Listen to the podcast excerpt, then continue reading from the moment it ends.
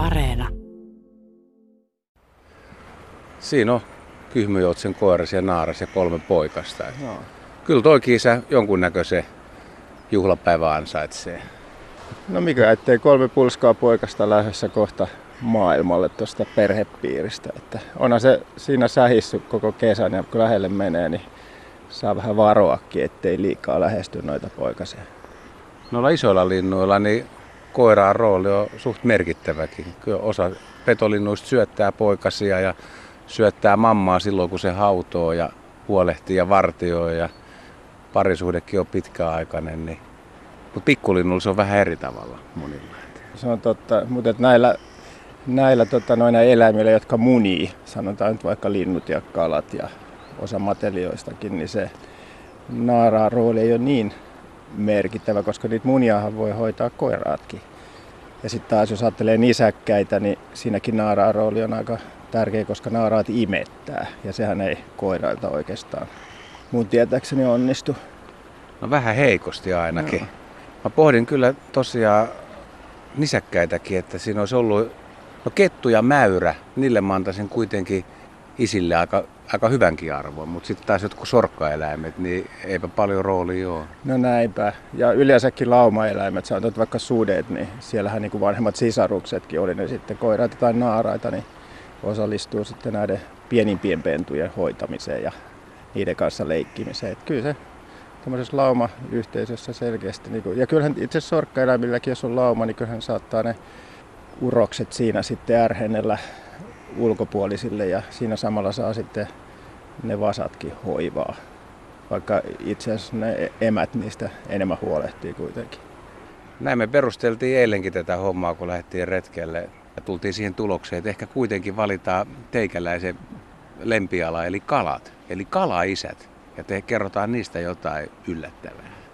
Joo, kaloissahan on itse asiassa tosi paljon tämmöisiä huolehtivia isiä, niitähän kutsutaan tämmöisiksi pesänhoivaajiksi, että meillähän on koko joukko. Osa tietysti aika tuntemattomia monille esimerkiksi isot, kaikki isot simput on tämmöisiä, että koiraat hoitaa jälkikasvua ja tokot, pienet tokot, joita täällä meidän rannikollakin on useita eri lajeja. Niissä kaikki kans, kaikissa näissä lajeissa kanssa koiraat osallistuu sen jälkikasvun hoitoon. Tai oikeastaan hoitaa kokonaan sen jälkeen, kun naaras on sen mätilastinsa laskenut. Ja on meistä tämmöisiä vähän erikoisempiakin kalalajia kuin esimerkiksi rasvakala. Sitä aika harva on nähnyt, mutta se, sen pesä on aika syvällä tuolla merellä, jopa 20 metrin syvyydessä. Ja mäti on jossain aika näkyvällä paikalla, joku kiven päällä tai tämmöisellä, tämmöisellä niin vedenalaisella mättäällä. Niin se olisi siinä aika helppoa ruokaa sitten viholliselle koiraa, että hoitaa sitä mätiä niin kauan kuin poikaset siinä on. Ja sitten onhan meillä kuha. Kuha? Kuha. Se koirashan kanssa hoitaa mätiä. Onko kuhallakin niin? Joo, kyllä, kyllä.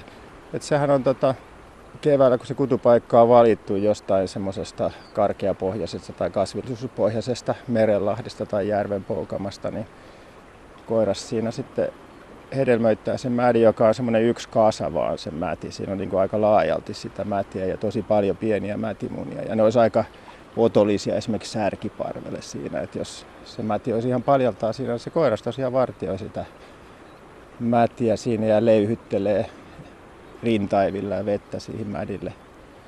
Ja tota, niin kauan kuin poikaset on siinä, tai kun poikaset ei ole vielä kuoriutuneet tai sitten vielä vaiheessakin, niin se koiras pysyttelee siinä paikalla. Mutta sitten tietysti kun ne poikaset lähtee uimaan ja virtausten mukana leviää laajemmalle alueelle, niin sitten homma käy jo koiraallekin mahdottomaksi. Mutta siinä vaiheessa sitten kun se kallis mätilasti on siinä näkyvillä, niin koiras vartioi sitä.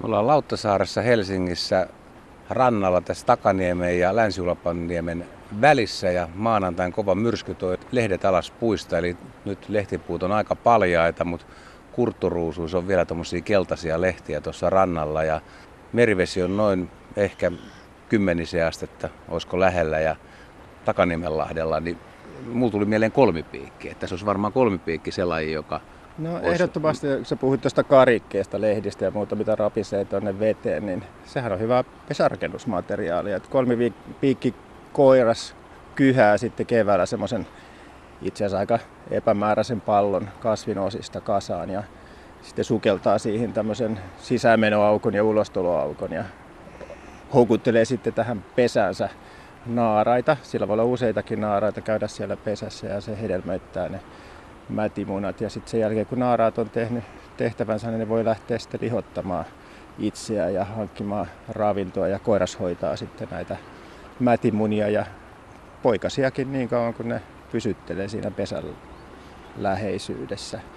Ja näillä piikkikaloillahan on aika vähän ja isoja mätimunia. Että on aika tarkoituksenmukaista sitten, että, että niitä hoivataan siinä mätivaiheessa. Sitten kun ne poikaset lähtee uiskentelemaan ja itsenäisesti hakemaan ravintoa, niin sitten siinä taas käy koiraalle tämä hoitaminen ihan mahdottomaksi ja se saattaa jopa stressaantua ja, ja rasittua niin tästä koko perhehoitamistouhusta, että se kuolee sitten lopulta siihen rasitukseen. Mutta homma on hoidettu ja mitä, mitä aktiivisempi koiras ja tehokkaampi poikastihoitaja, niin sen paremmat mahdollisuudet sen jälkeläisillä on sitten jatkaa elämää. Ja tällä tavalla tämä elinkierto taas niin kuin jatkuu.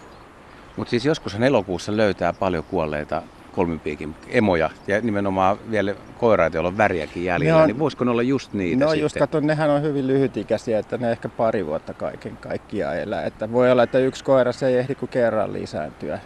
Ja useimmiten se juuri niin onkin, että sitten ne kuolee siihen lisääntymisajan ja poikasten hoidon rasituksiin sitten loppukesästä. Ja niitä tosiaan saattaa nähdä aika paljonkin jollain hiekkarannoilla esimerkiksi ajautuneena ja kuolleen rannalla.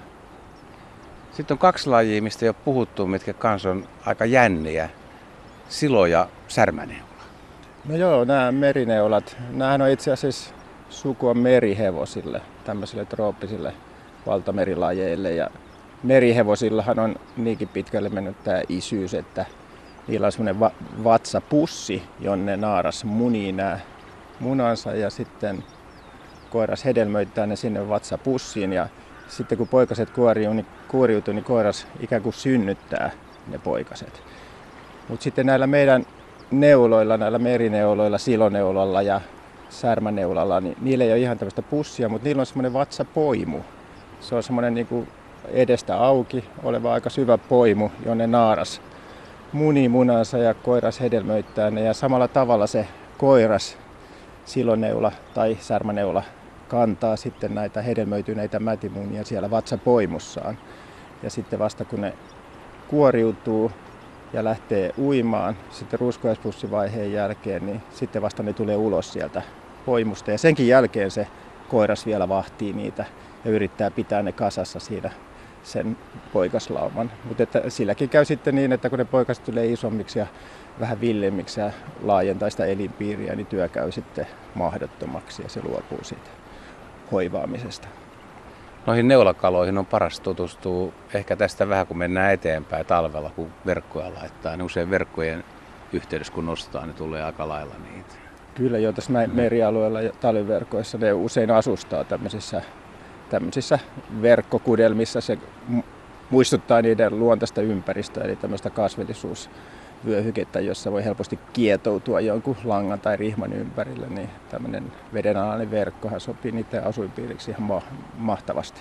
Mulla oli kerran niitä akvaariossa parikymmentä, niin teki yhdessä, niin kuin muodosti itse sen, semmoisen kimpun. Joo, ne voi tehdä sitäkin, mutta toisi tietysti saattaa liittyä siihen lisääntymisaikaan, koska kutuaikanahan tapahtuu tämmöistä näin neulakaloilla. Ja jos sulla on ollut akvaariossa, joka on vähän niin kuin lämmennyt sitten keväällä se vesi, niin siinä on voinut olla sitten tämmöistä kutukäyttäytymistä. Mutta yksi lajihan on vielä niin ihan mahtava, se on vaskikala. Joo. Se, se rakentaa pesän jopa tämmöisestä sitkeästä rihmasta, jota se erittää sieltä peräaukosta. Et se tavallaan niin kuin kasvinosista ompelee tämmöisen ison pyöreän pallon, joka on selkeästi tämmöinen pesämuotoinen.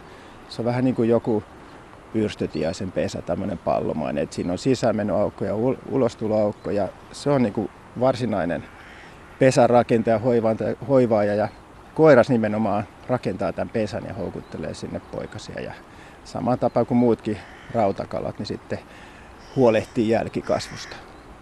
Mä kiteytän nyt tämän jutun.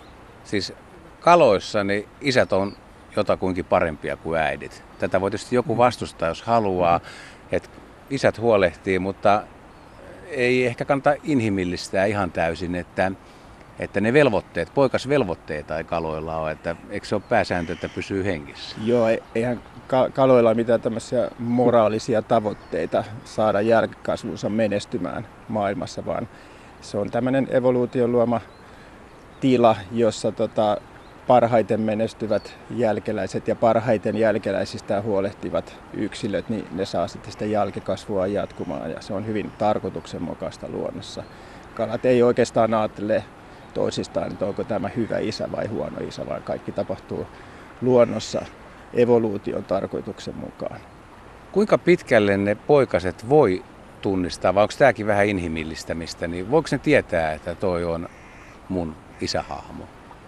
No ehkä ne siinä heti kuoriutussaan niin ei osaa pelätä sitä isähahmoa, vaan voi saattaa hakeutua sen turvaan. Ja varsinkin näillä pesänrakentajilla ja tämmöisillä, joilla on joku pesä, niin kuin simput esimerkiksi, niin ne poikaset voi sitten vaaran uhatessa paeta sinne pesään. Tai sitten se koiraskala saattaa hätistellä ne sinne pesän suojaan. Että kyllä niillä joku joku tietämys siitä, että toi on turvallinen hahmo, toi isähahmo ja sitten jotkut muu hahmot on semmoisia, joita on syytä väistää.